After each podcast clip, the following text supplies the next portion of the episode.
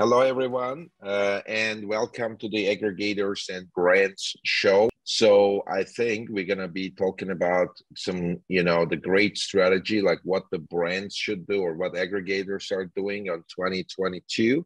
And we have a we have a guest, uh, Emmett Kilduff, and Omar will introduce Emmett. So, hi, uh, my name is Omar. Um, we are here today to talk with uh, Emmett Kilduff, the CEO and co-founder of the Fortia Group, about um, what might be going on in 2022 or what will be going on in 2022, because there is lots of indication, uh, lots of uh, talk uh, about uh, Amazon, about who's going to buy what, and you know, it's it's it's super interesting because just today there came up some news uh, I need to look very closely into it, but Amazon is changing a lot of things, and a lot of uh, sellers are quite quite scared, you know, I would say. But I think this is really challenging, not only for the sellers as well for the aggregators.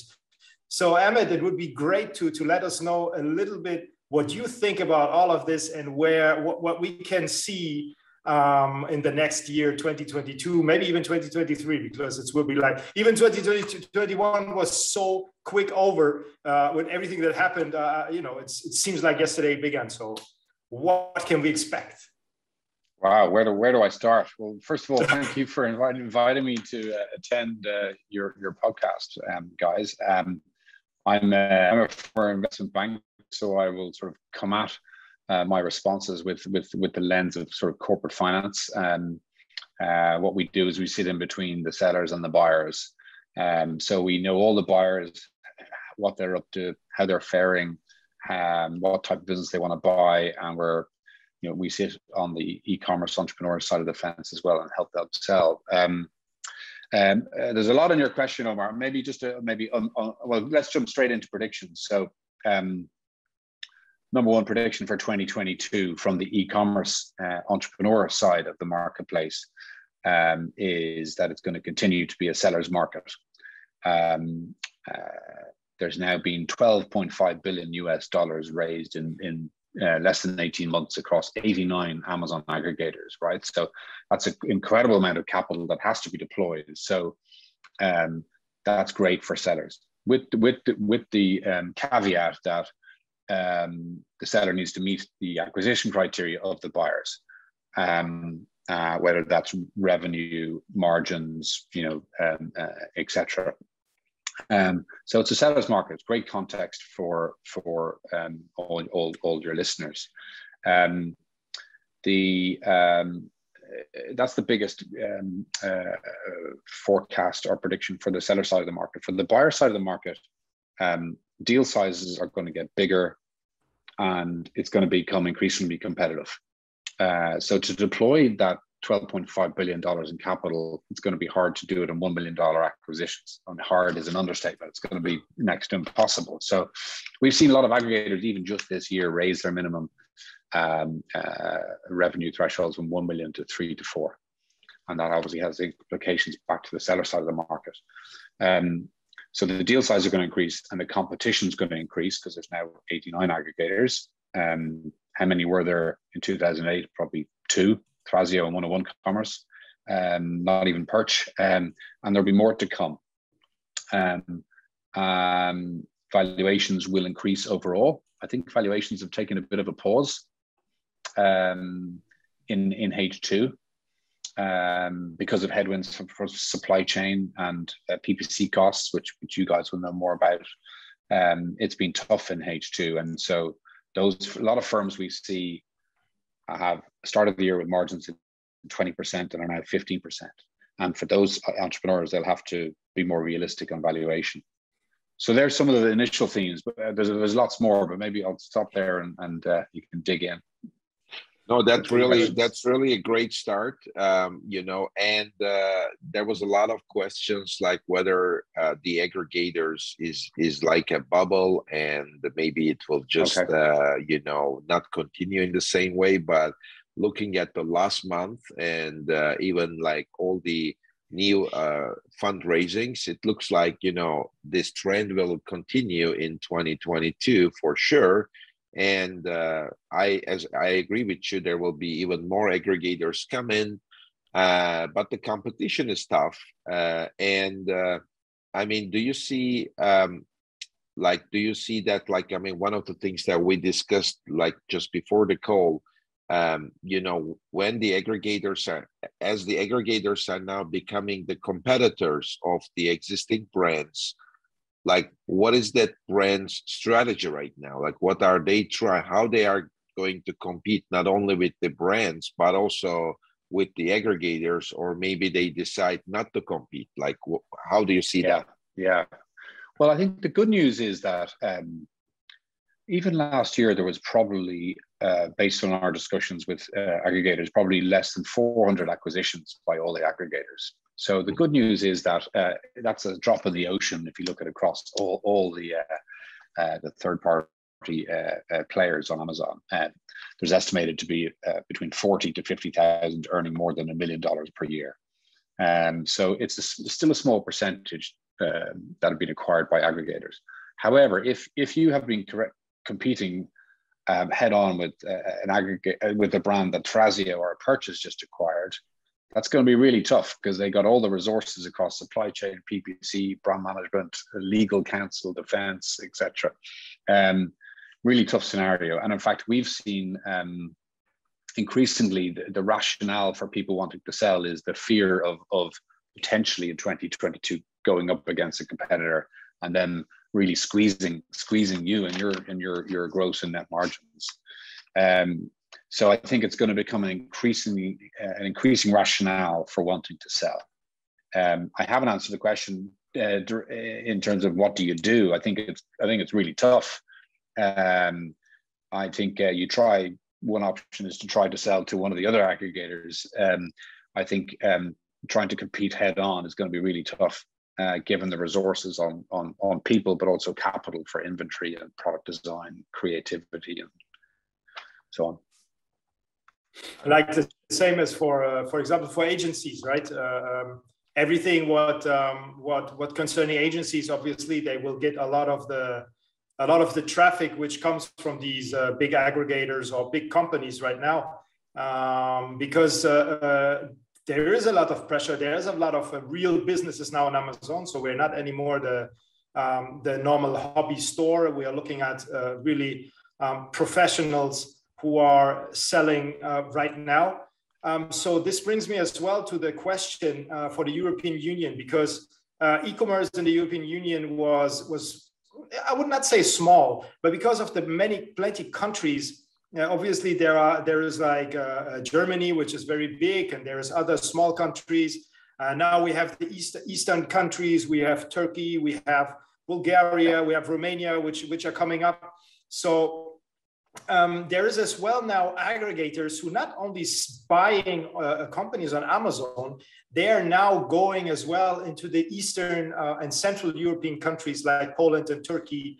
Uh, I mean, in general, Eastern Europe and this is super interesting as well because uh, um, there are coming some very interesting uh, companies out of there or businesses which through the pandemic went really big. So what is your what do you think? It, will we see more uh, aggregators or uh, exits from that side? Or do you think they will uh, rather, rather hold and build the companies more? Because obviously they're still very young and grew dramatically yeah. within the last few months you know I think there's great opportunity, Omar, to build aggregators focused on those regions. I think um, the opportunity to launch a copycat of, of Thrasio uh, uh, sort of finished probably two quarters ago. And you've seen the launches of aggregators in the last uh, one to two quarters are all niche focused, either by geography, like Eastern yeah. Europe, Latam, India, South Korea, Japan, or by category such as wellness or or themes such as sustainability. And, and that's where I'll see, I think we'll see a lot more aggregators launch in 2022 to take, you know, to be niche. And I think there's a great opportunity for those to build up on a two to three year view and then sell to the big aggregators or to private equity. Um, so Apontia is one that we've spoken to recently that's focused on um, Eastern Europe, and I, I, think they're one of one of or the only aggregator or one of very very few focused on on on mark on markets where where others aren't hunting and so it's a bit like Thrasio two to three years ago they're able to get deals for sort of 2x Um, yeah. So they're not they're not competitive auctions, and um, they become experts in those niches and languages and different cultures, and that's really marketable in due course. Um, we're working with um, uh, um, an, an, incubator stroke aggregator that's uh, spun out of a private equity firm in Istanbul, and um, it's it's sourcing all the manufacturing from Turkey, which is you know the the, the China of the East and yes. with the exchange rate becoming incredibly uh, uh, cost effective. And, and that's got a really interesting three to five year roadmap to build build um, uh, an aggregator stroke inc- incubator. So, yeah, um, I think uh, there, there will be a lot more activity um, in Eastern Europe uh, it, and within the EU, um, and then within niche niche plays. Um, now my question for you both, maybe. Um, I'm not. I'm not uh, from the banking uh, uh, industry, and I, I, don't have a banking background or anything M and A or anything like that. That's why my question is, for example, when you have an aggregator, which is, uh, let's say, in the European Union, and it's not U.S. based, so he don't have an office in the uh, in the in the U.S. or anything. Um, raising money for them will be obviously harder than if they are directly in the U.S. But in both ways, it might be harder because the aggregators from the U.S will they then be able to buy businesses in the European Union? I mean, the banks which lend the money, will they uh, go for it? Because obviously, overseas, uh, there is more risk involved. Um, even though the companies are quite large, they're maybe not large enough. How does this work, or how would this affect any businesses in the European Union or worldwide which are not connected to the, to the uh, United States? Well, uh, maybe I'll touch on the funding point first. I, I, have looked at this sort of question for 20 years, um, uh, the funding differences between Europe and the States um, at, at, at seed level, angel level, VC level, all the way up to, I've done $10 billion IPOs. And um, across all those stages of equity financing, it is much easier to raise capital in the States than Europe, full stop. Yeah. I, I, don't, I don't care what anyone says. I've seen it for 20 years and um, it's no different in in for aggregators. Um, it is interesting if you look at all the VCs that have backed the aggregators. Um, there's definitely a skew towards the uh, the US, um, but there are some good European names that are that are putting up, you know, big big big big big names and big tickets. But it was obviously like like everything, the innovation happened in Boston and, or in the states, and then you know Europe Europe followed suit. So I think it is it is slightly easier now. Um, that's on the equity side. On the credit side, most of the credit is coming from the states, even for European aggregators, whether yeah. that's upper upper ninety or Victory Park or or, or, or others. Um, the European credit funds are, are playing catch up. The, the, the, so I think there's a difference, and, and hopefully uh, uh Hai, Hai agrees with me. Uh, on the other side, the big aggregators, any ambitious aggregator is acquiring businesses all around the world like the beauty of Amazon is is is it sort of there is no geography, right? Every business is is, has a commonality and, and speaks the same language in, in, terms of like how it's presented on Seller Central. So it's not like normal M and A. Um, some of the small aggregators we speak to are just focused on the states until they get up and running. But but anyone who's ambitious is also looking at, you know, Germany and and, and the UK and, and, and elsewhere. I fully agree with sure, you. I mean, although uh, definitely fundraising in US is uh, much faster and uh, easier uh, compared to EU, and uh, that's the reason why even like we created Eva in in in Silicon Valley, and it didn't take us more than a few weeks to raise uh, millions of dollars. And you know, it, when when we were starting the company, and uh, you know it definitely makes sense. Uh, on the on the other side, um, as you said, you know the aggregators are not only looking at you know the where they are located, but they are looking at uh, all the other markets because let's say the aggregator is in US, uh, acquiring an EU uh, brand makes uh, a lot of sense because they can expand the brand to US. You know, like that's because that's yeah. kind of the value prop or vice yeah. versa. So the, the global reach is very important. And especially if the brand is not like globally presented, and if it is locally presented but dominating the Amazon market, it makes mm-hmm. a lot of sense to replicate that success story into the other markets. And typically, the brand doesn't have the capacity, fundings, resources to go and uh, to go beyond their comfort zone of that local presence. So the aggregator definitely has that type of resources which can ex- expand uh, the brand. And I think this is one of the reasons why the, the, the when VCs or private equities even invest into aggregators so they can expand uh, the brands and they can grow faster um, the brands. Um, it, is that really happened? I am not sure, by the way, like, you know, because there is also a, a counter argument to that, right? Like, on one side, the aggregator business model is really helping with, uh, you know, investing more, scaling, and everything.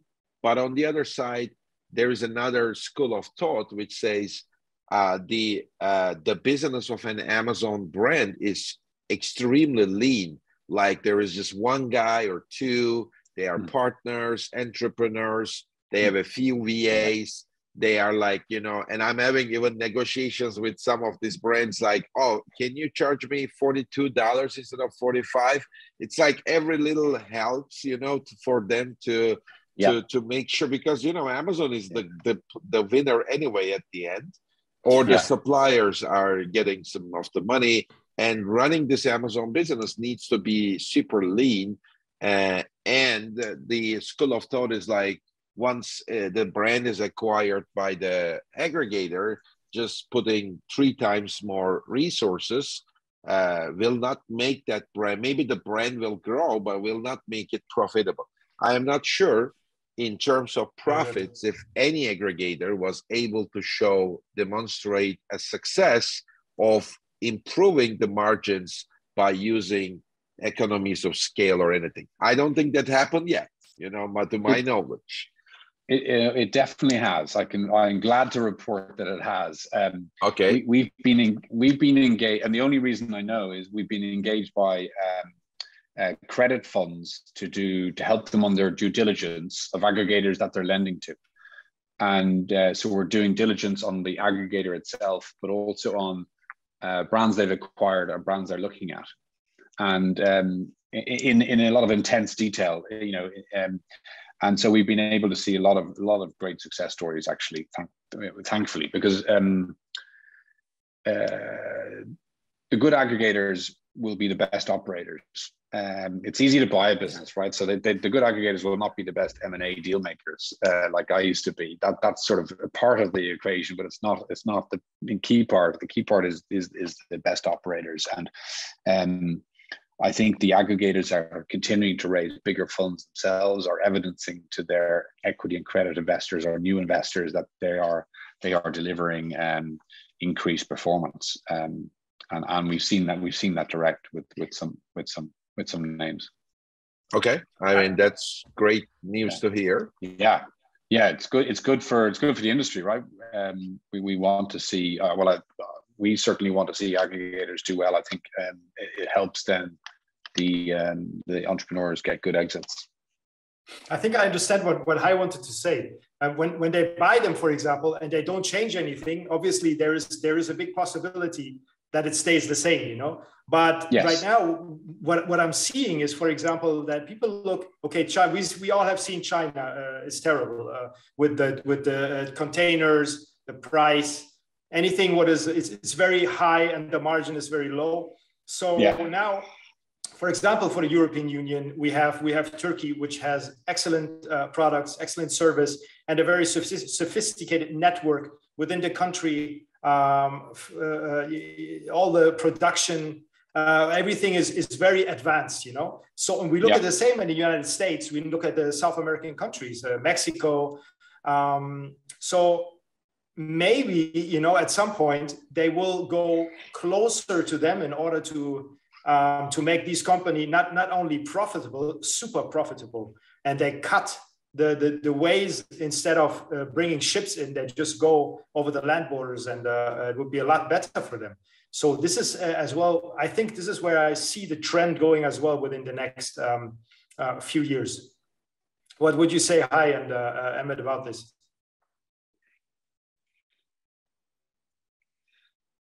I um, think, you know, go ahead. Go ahead, Emma. No, no, please, Hai, please. No, you are the guest.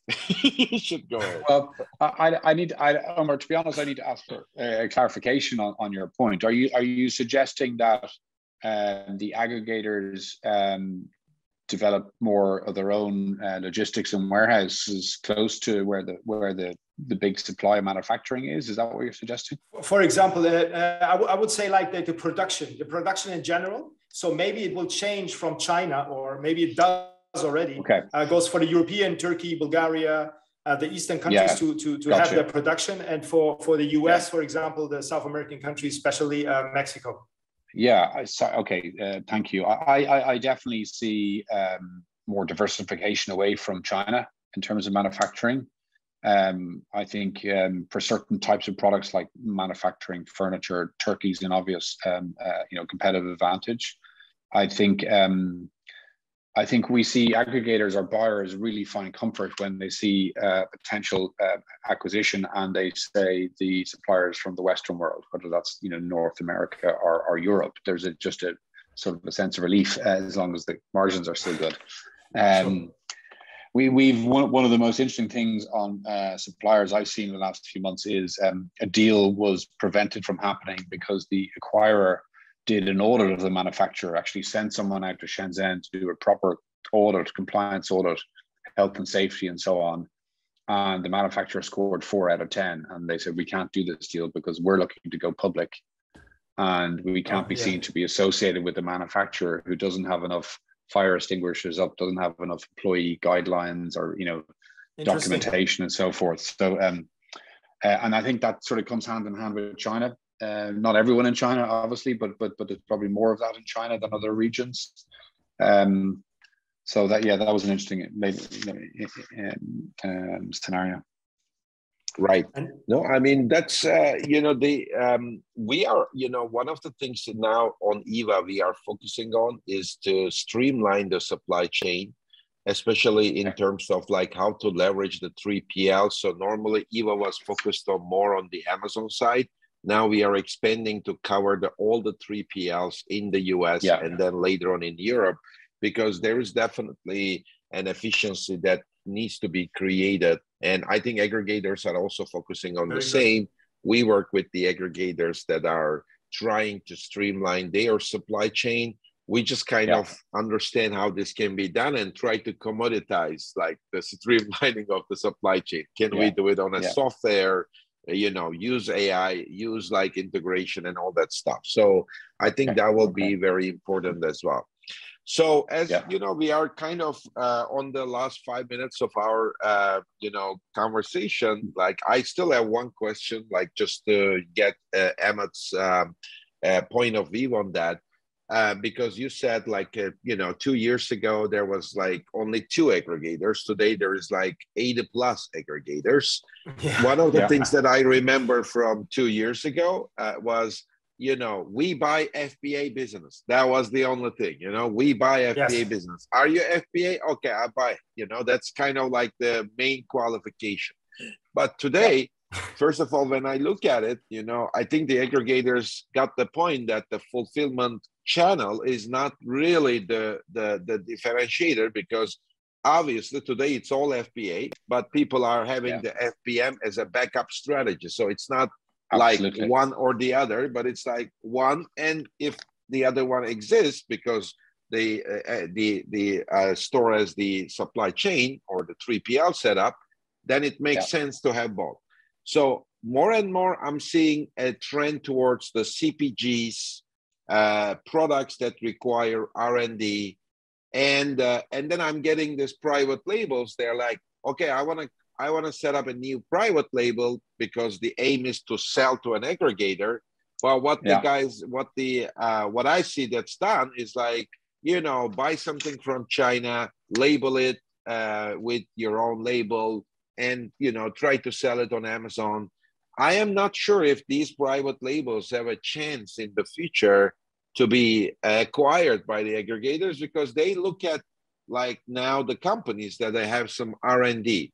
So or maybe not. So how do you see that? Yeah. Like what what the aggregators are really looking at? You know, all the brands listening us, they want to know more about like what is the trend right now what are they looking at because they are not looking anymore just if it is fba or not yeah i, I agree with you. I think at the start of this year even um, uh, buyers would have sought at least 90% fba and that's changed significantly. It's come down towards sort of some buyers will accept 50% some 60 70% fba because of the, the supply chain issues, the limits, the you know the stocking issues, um, it's it, it's good to have a bit of flexibility and have FBA, FBM, and I think if in terms of skating to where the puck's going to be, as opposed to um, skating to the puck itself, um, where it is now, um, look, the best brands that have longevity need to ultimately be omni-channel. Um, they can't just be Amazon. They can't just be Shopify. They can't just be offline. They can't just be online. So uh, and none of the aggregators want to buy brands that can be easily copied by China. And there's a race to 10% mar- net margins, right? That's, that's not what they're interested in. They want proper brands that can be worth tens of millions in their own right. And so the, the leading aggregators are already going to that, going that direction. So they're, uh, even the leading what we call Amazon aggregators are starting to do DTC acquisitions, some pure DTC, not not sort of mainly Amazon and a, and a small bit of DTC. Um, uh, just yesterday, we kicked off a deal for an Internet of Things company in the states um, that's uh, involved in the bathroom. It sort of recognizes every time you go to the toilet and then can automatically clean the toilet. And it sells this mainly via Shopify, and it's going to start going into Amazon. So it's it's 100% DTC, and we had plenty of the Amazon aggregators that you'd know uh, attending uh, that webinar and, and, showing interest. So, um, so yeah, I, I see um, the Amazon aggregator has been more receptive to, to, to DTC. But I also see in our database, whilst there's 89 Amazon aggregators, we have 19 pure DTC aggregators which no right. one really talks about. Everyone talks about Thrasio, Perch, Berlin Brands Group, but there's there's pure DTC aggregators, which is a harder thing to probably pull off. It's not as simple as or as operationally efficient as Amazon, but ultimately there could be significant value created there as well. And um, they're buying DTC led businesses, but and they're bringing those onto Amazon in some cases, which is probably the easier journey than going the other way. Um, and all of this will consolidate the consolidators will get consolidated over you know on a three to five year view um, into into a smaller number of really powerful cpg procter and gamble type companies. Right. I mean that's what i'm hearing also as the kind of the target state of the aggregators. Um, uh, Omar and Emmett, like as we are kind of coming to the end of our show, uh, maybe any um, any advices for uh, the brands uh, now? What should they do in 2022 uh, in the first quarter? Like, what would be your recommendations? Uh, any advice? I think everybody will appreciate it my my main piece of advice for entrepreneurs that are ultimately looking to get an exit, whether it's Q1 next year or frankly 2022 or 2023, is is is preparation. Uh, fail to prepare, prepare to fail. Um, I used to do at Morgan Stanley. I used to help companies become IPO ready uh, for the stock exchanges, and we have something similar at the Fortia Group called called Exit Ready, um, so um, if you're if this is probably the, your your audience's biggest payday when they ultimately sell one of these one of these businesses, right? So, but it's it's crazy how little time the entrepreneurs are putting into preparing for the exit. Um, and so that's my biggest piece of advice. High is is to um, is to plan, have a strategic plan to improve the operational side of your business, but also um, get your ducks in a row from a corporate finance perspective, so that when you do press the green light on an exit process, that you're ready to go, and ultimately that will give you your your your, your best chance of getting the, the the the best deal, the best payday. Got it. Omar, anything to add? I would say I would say be innovative, and for the ones who are uh, new to the game, uh, who want to come in, don't just like you already said, don't just bring in uh, brands which have been uh, uh easily created just like that. Put the label on it. That's it. You know, think about a product be bring bring your personality uh, uh, within you know try to uh, bring, bring really your whole lifestyle. So if, if you're not standing behind it, it makes no sense anymore. If you just put a label on it and sell it, just really like it needs to be you. You need to reflect on the product. Uh, if you like sports, or if you like cooking, or if you like any of these things, if there is a hobby from you or something behind it, you can really grow it and do it naturally. And this is what everyone is looking for to acquire companies like this and to grow them because there is actually actual face and actual story behind it. This is uh, my advice for somebody who wants to begin right now. Great advice, uh, both from different perspectives. I mean, and I am, you know, as the the Eva CEO, very much focused on how to maximize the profits. And, exactly, your uh, advice as well. my my thinking is all about maximize your profits, which will help directly to your valuation. And uh, you know we create technology to really help the uh, the brands to uh, increase their profits by at least 10% in 30 days. That's kind of our new motto and we kind of like streamline all our products to make it work and show it to the uh, brands and so far it was it's successful and 10% increase means hey guys you're going to get maybe 10% more when you exit. So it makes a lot of sense to focus on the profits right now. So that will be Definitely. my my advice. So uh, thank you very much, um, Emmett, for joining our call. Thank you. I mean, I really get some thank great you, insights. Um, thank, thank, you, Omar. Omar. And uh, yeah, looking forward Thanks, to our uh, you know next chapter. So thank you. Great. Great. Thank you for having me. Thanks. Happy holidays. Yep. Happy, Happy holidays. holidays. Bye bye. Take care.